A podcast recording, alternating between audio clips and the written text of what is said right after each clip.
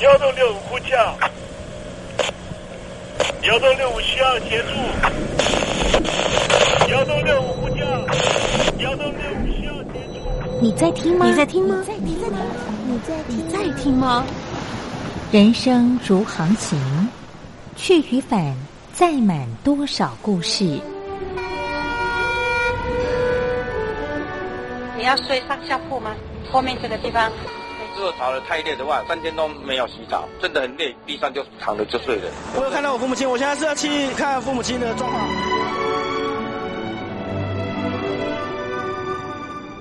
聆听故事湾，让每个故事找到属于自己的码头。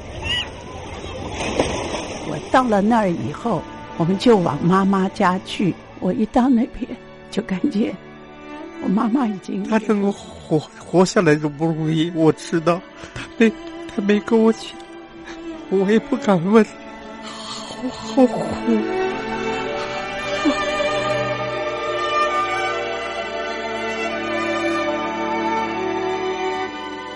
聆听故事湾，聆听故事湾。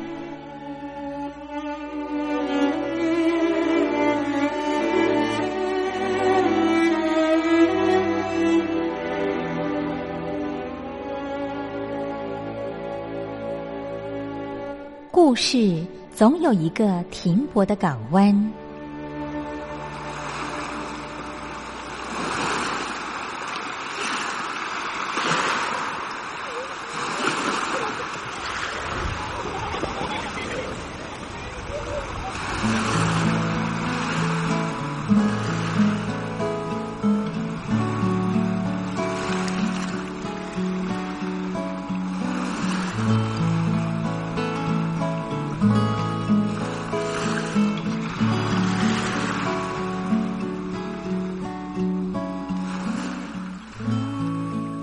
一二三四五六七七六五四三二一，大陆听众朋友您好，我是您的好朋友东山林，在台北问候您。正在为您进行的栏目就是聆听故事湾，一二三四五六七七六五四三二一，全年无休，每天在空中为您服务。您在每天的凌晨三点十分，或是傍晚的六点十分，都可以在光华之声频道收听到这个栏目。聆听寰宇趋势，不用太多解释，因为聪明的你心中自有诠释。亲爱的听众朋友，我们的节目早晚各一次，听众朋友你可以选择最适宜的时间，和东山林共度这短暂的五十分钟的时光，就在光华之声的频道空中相见。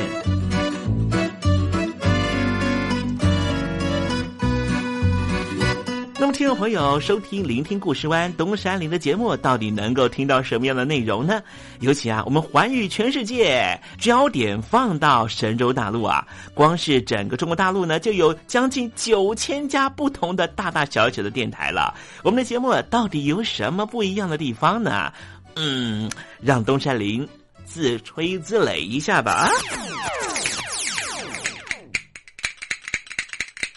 宫中频道何其多，赵钱孙李挺能说。热点平地上直播，仔细听来差不多。直播室外领导多，你说他能怎么说？开场才说茶黑窝，碰上土狼不敢摸。主播低头翻翻稿，导播左右反复搓，想到孩子泪婆娑。好了好了，都别说，且听东山林怎么说。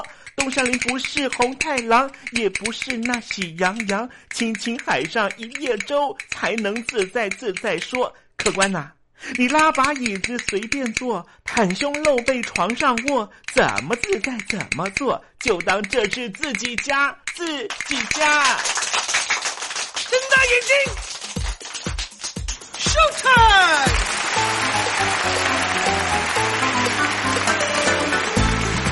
听众朋友，你好，我是你的好朋友东山林，在台北问候您。正在为您进行的栏目就是《聆听故事湾》啦。为什么节目的开场要这样的隆重呢？因为在凌晨三点钟的时候才进行我们的节目啊。听众朋友可能正在打瞌睡之中，或是呢在睡梦之中，所以呢要赶快把听众朋友呢让那瞌睡虫踢到九霄云外啦。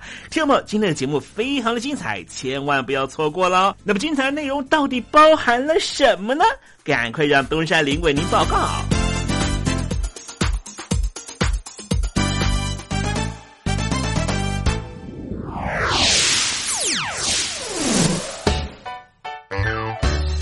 星期六、星期天，猴子爱聊天。也许听友们觉得，怎么最近哈东协这些国家突然之间呢，对于北京都采取一个比较安全的距离啊？其实，在一九六零年代到一九七零年代东协成立的时候，那个时候呢，大家担心的就是共产主义在中南半岛这个地方肆虐。待会在时政你懂的环节里面，再跟听众朋友详细的说明这方面的话题。今天节目的下半阶段为您进行的环节就是电台推荐好声音。Sunday, Monday, Tuesday, Wednesday, Thursday Saturday，对你有一点想念，放心里面。Sunday, Monday, Tuesday。听众朋友，你们好，我是雨恒。深呼吸，你会发现 everything's fine。收听光华之声的节目，你也可以找到 happy day 的理由。“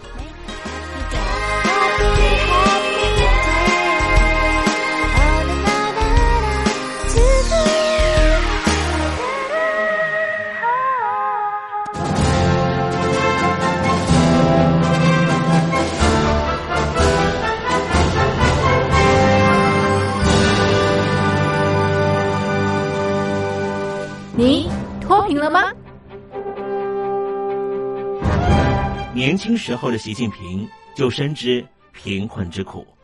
我当时和村民们辛苦劳作，目的就是让生活过得好一些。因此，扶贫一直是习近平的重要工作。二零一五年，习近平在中央扶贫开发工作会议上做了二零二零大陆全面脱贫的承诺。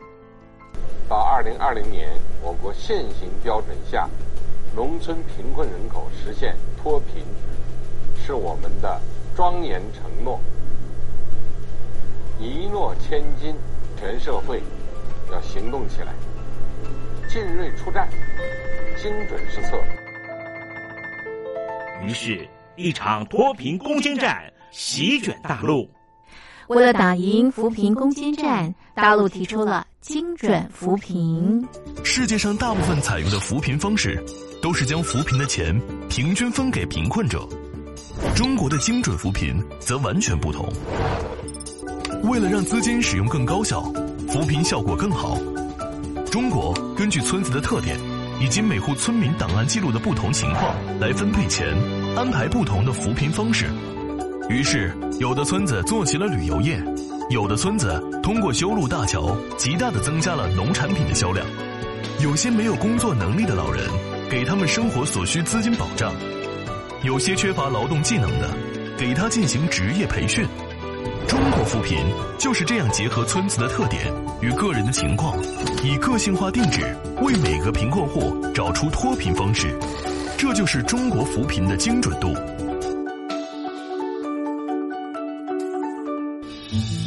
位在山东偏远内陆地区的曹县，二零一七年以七十四个淘宝村名列全中国十大淘宝村群聚第三位，因而摆脱贫困的命运。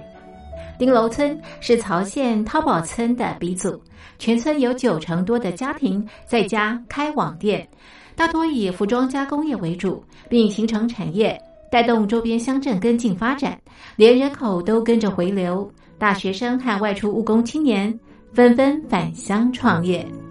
二零一六年，丁楼村的全年电商销售额已高达三个亿，产品远销十多个国家和地区，百分之八十以上的人家拥有私家车。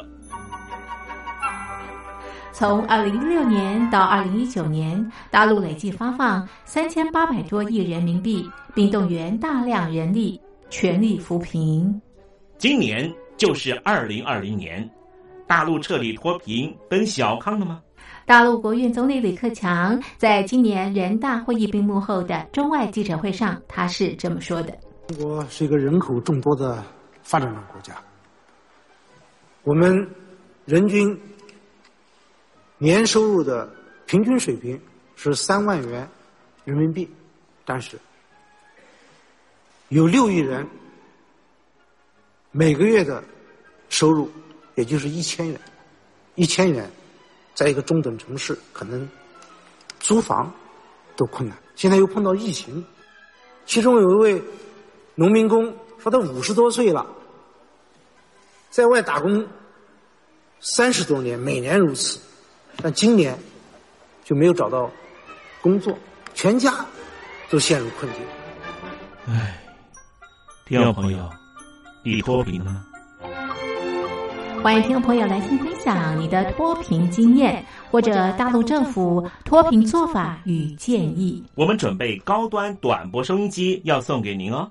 活动从八月一日进行到十月三十一日，请您写下姓名、地址、邮编、联络电话。年龄等基本资料，传统邮件请寄到台北邮政一七零零号信箱，台北邮政幺七零零号信箱，嘉陵东山领收。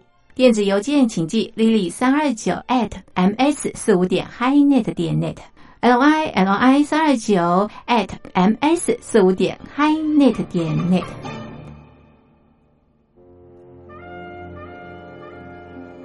你脱贫了吗？大陆全面脱贫了吗？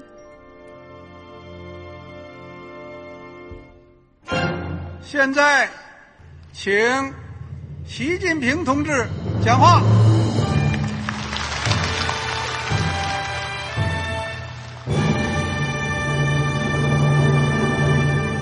中国梦必须紧紧依靠人民来实现。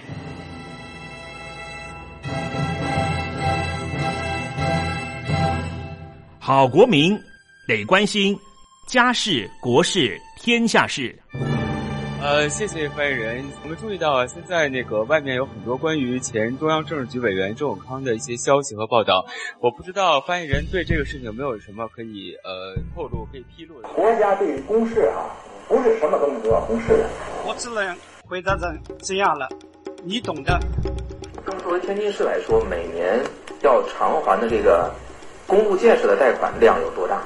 哎，这个好国民，这个偿还得回避时政敏感议题。因为他这个这个事儿，我就不好再说太细。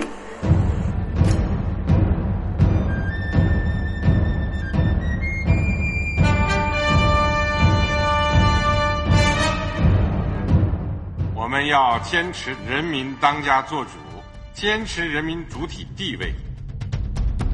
任何官方不宜说太细，期望您体谅的话题，尽在时政，你懂的。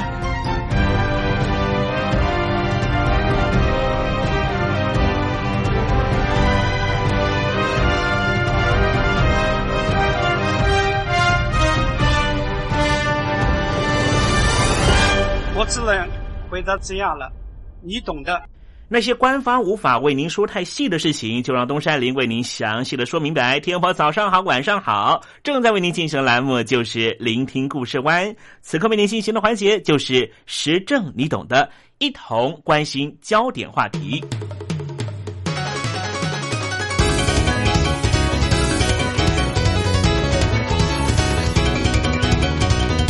东南亚有将近六亿人口，是全世界经济成长表现最亮眼的地区之一。今天我们来谈谈东南亚的情况，尤其东南亚和北京当局的绵密关系。因为对中国大陆的政策不一致，所以其实东南亚国家协会的成员彼此早就已经有嫌隙。一方面是和北京当局争夺南海主权的菲律宾和越南，他们绝对和北京是保持距离的。另一方面是接受中国大陆大量经济援助的柬埔寨和辽国，两边相互对立，也形成在东南亚国家协会内部的新的导火线。双方的对立正式浮上台面，是二零一二年七月东协外交部长会议。有争议的部分就在于是否在每一次会议之后都要发表共同声明，而共同声明是不是每次都要强调南海问题？菲律宾和越南当然希望在声明中记载南海纷争，并且提及对于北京当局的担忧。但是，身为二零一二年七月份东协外交部部长会议的主席国的柬埔寨，却是断然拒绝。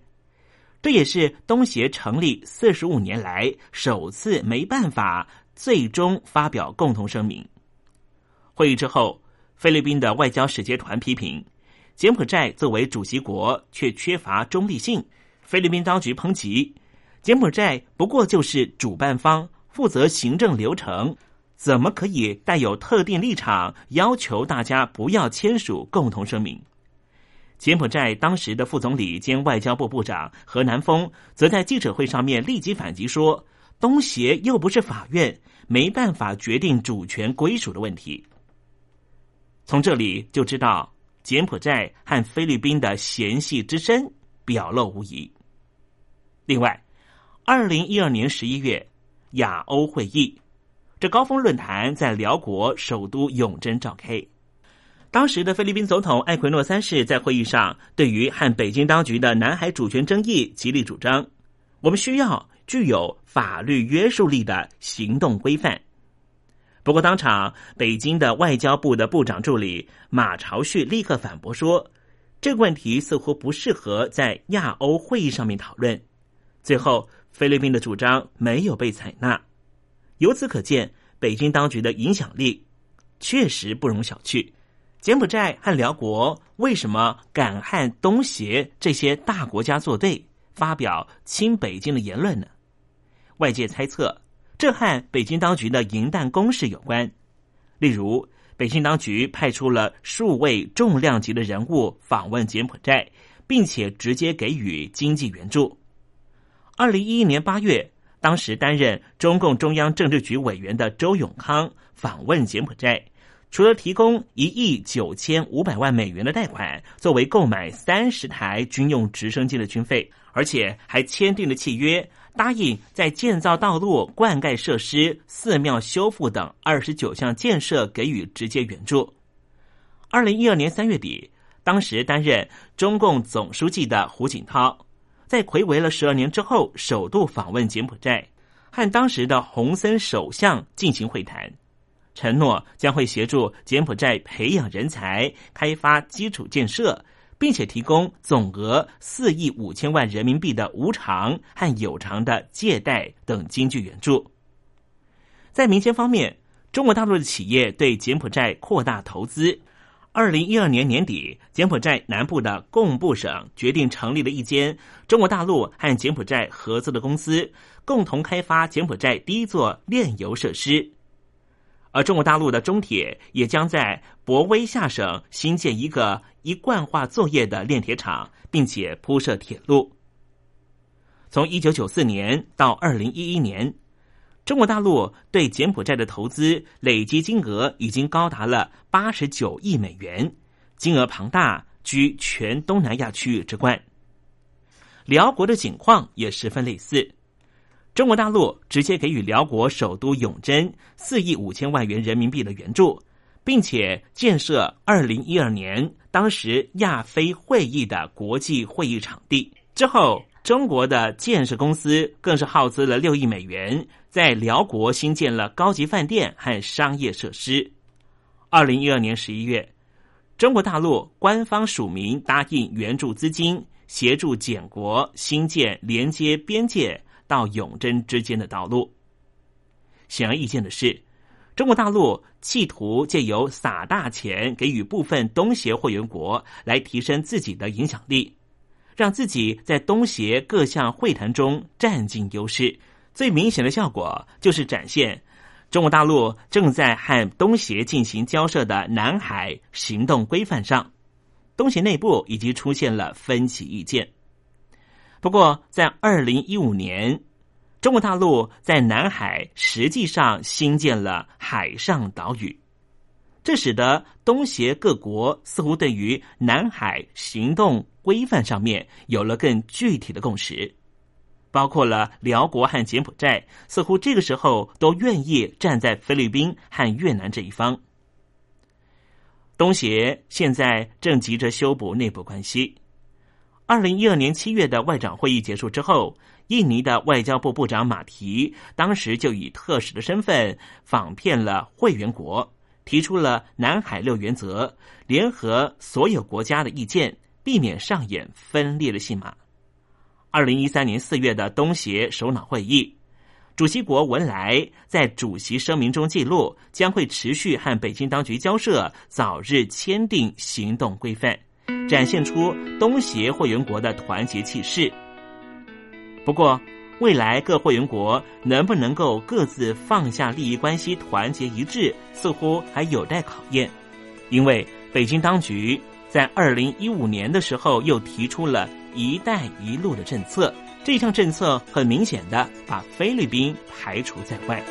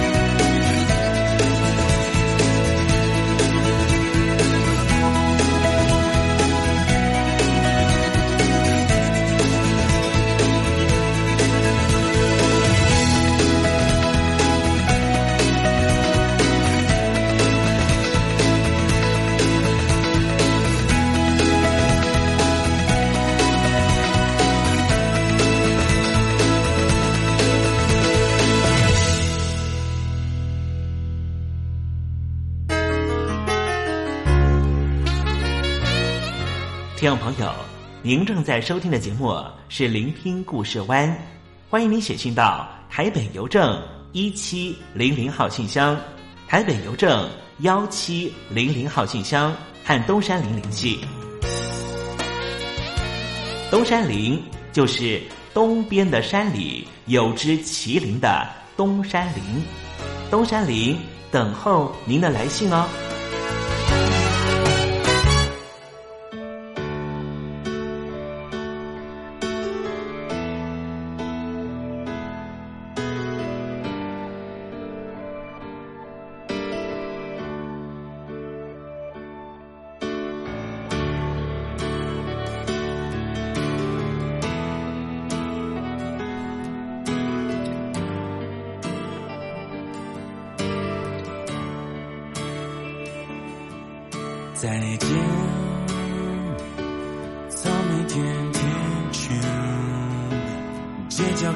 北边，落下雨点。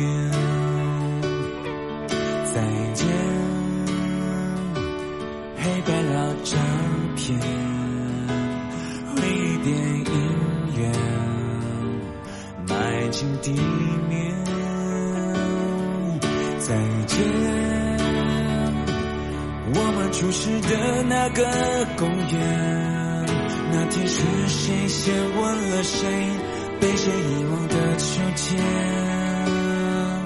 再见，那么多名证明表明显，最后我们只能带走名为回忆的花园。如果要告别，最后今夜就要。和一切告别，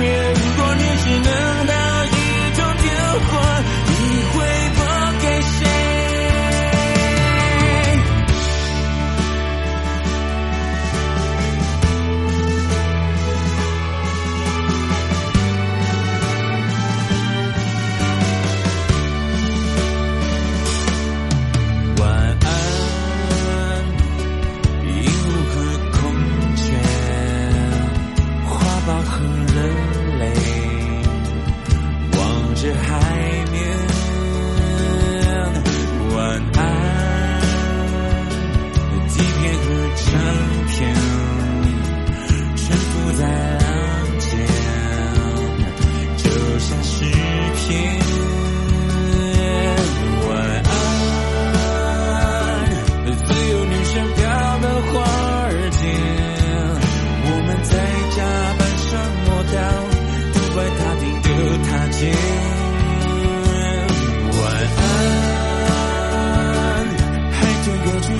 方的屋檐。原来幻想中的这天，会比幻想更唯美。还是要告别，还是放弃害怕一下的时间？你会装进什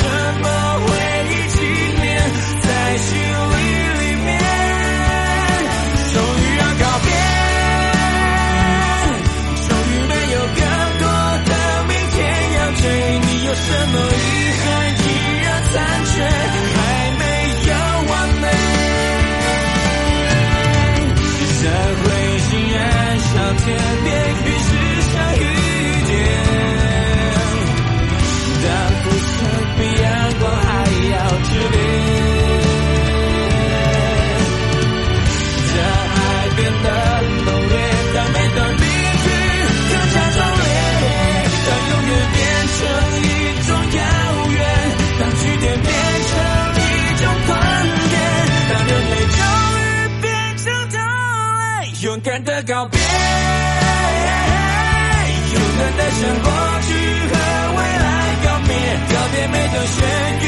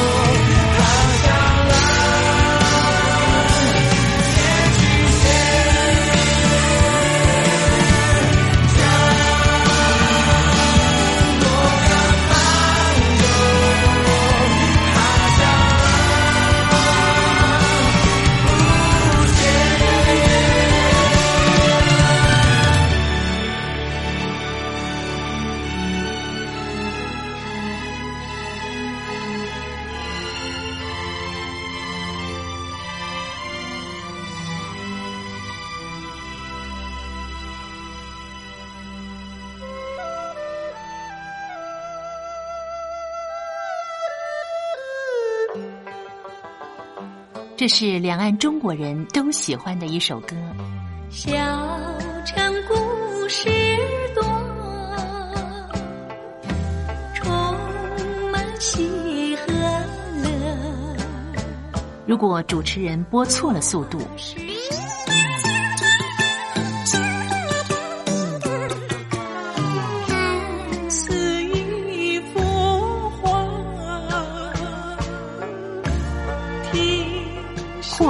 或慢的走调歌曲，都不是听众喜欢的。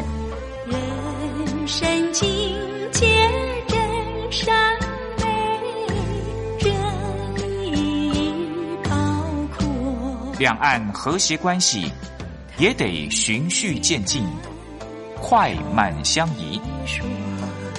小城故事真不错，亲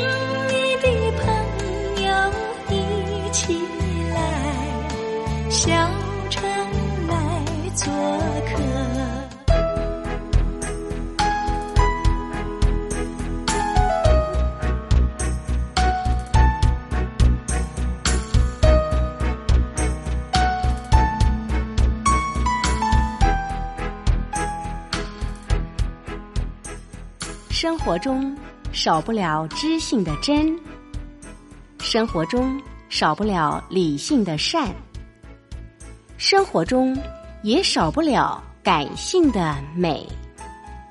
光华之声，永远陪伴您，生活在真善美的世界。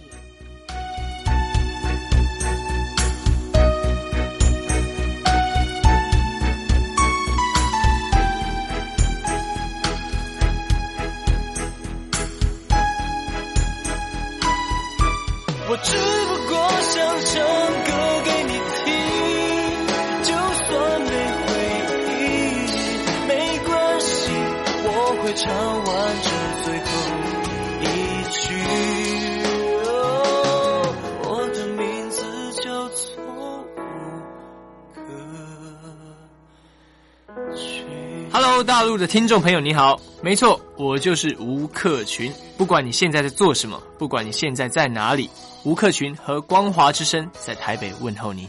我只不过想唱歌给你听，用尽我全力，一首歌。这里是光华之声。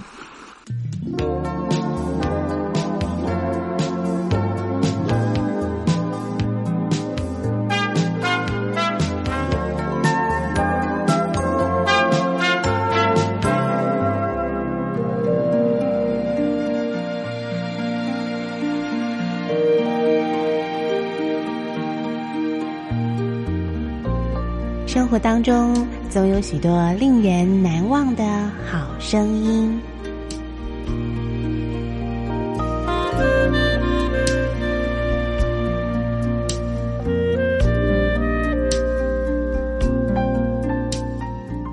电台真心推荐，只想给你最好听的好声音。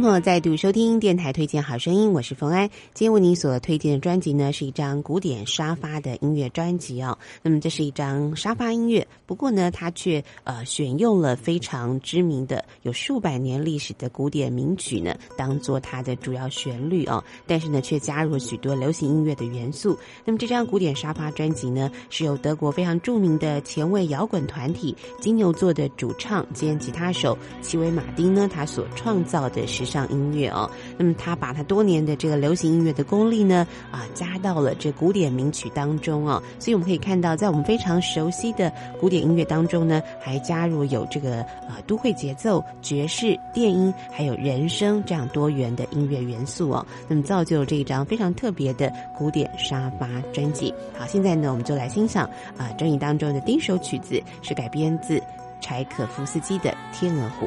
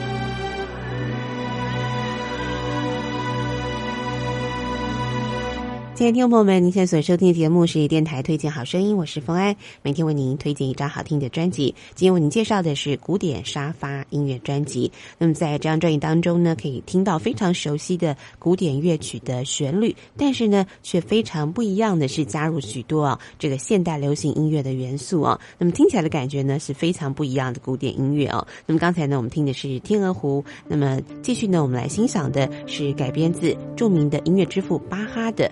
G 弦之歌，我们快来欣赏。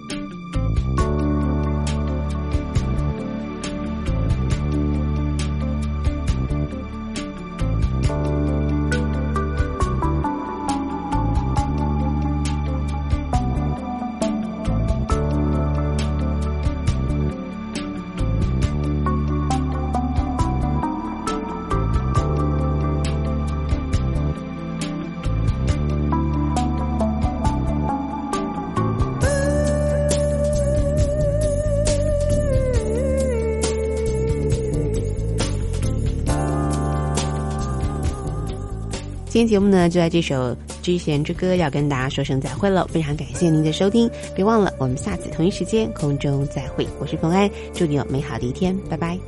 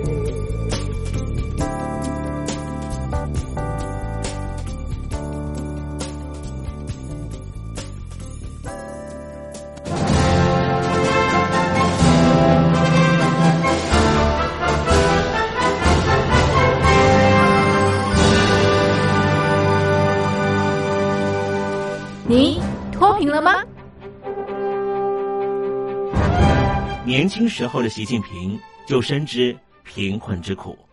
我当时和村民们辛苦劳作，目的就是让生活过得好一些。因此，扶贫一直是习近平的重要工作。二零一五年，习近平在中央扶贫开发工作会议上做了二零二零大陆全面脱贫的承诺。到二零二零年，我国现行标准下，农村贫困人口实现脱贫，是我们的庄严承诺。一诺千金，全社会要行动起来，进锐出战，精准施策。于是，一场脱贫攻坚战席卷大陆。为了打赢扶贫攻坚战，大陆提出了精准扶贫。世界上大部分采用的扶贫方式，都是将扶贫的钱平均分给贫困者。中国的精准扶贫则完全不同。为了让资金使用更高效，扶贫效果更好，中国根据村子的特点以及每户村民档案记录的不同情况来分配钱，安排不同的扶贫方式。于是，有的村子做起了旅游业，有的村子通过修路大桥，极大的增加了农产品的销量。有些没有工作能力的老人，给他们生活所需资金保障；有些缺乏劳动技能的，给他进行职业培训。中国扶贫就是这样结合村子的特点与个人的情况，以个性化定制为每个贫困户找出脱贫方式。这就是中国扶贫的精准度。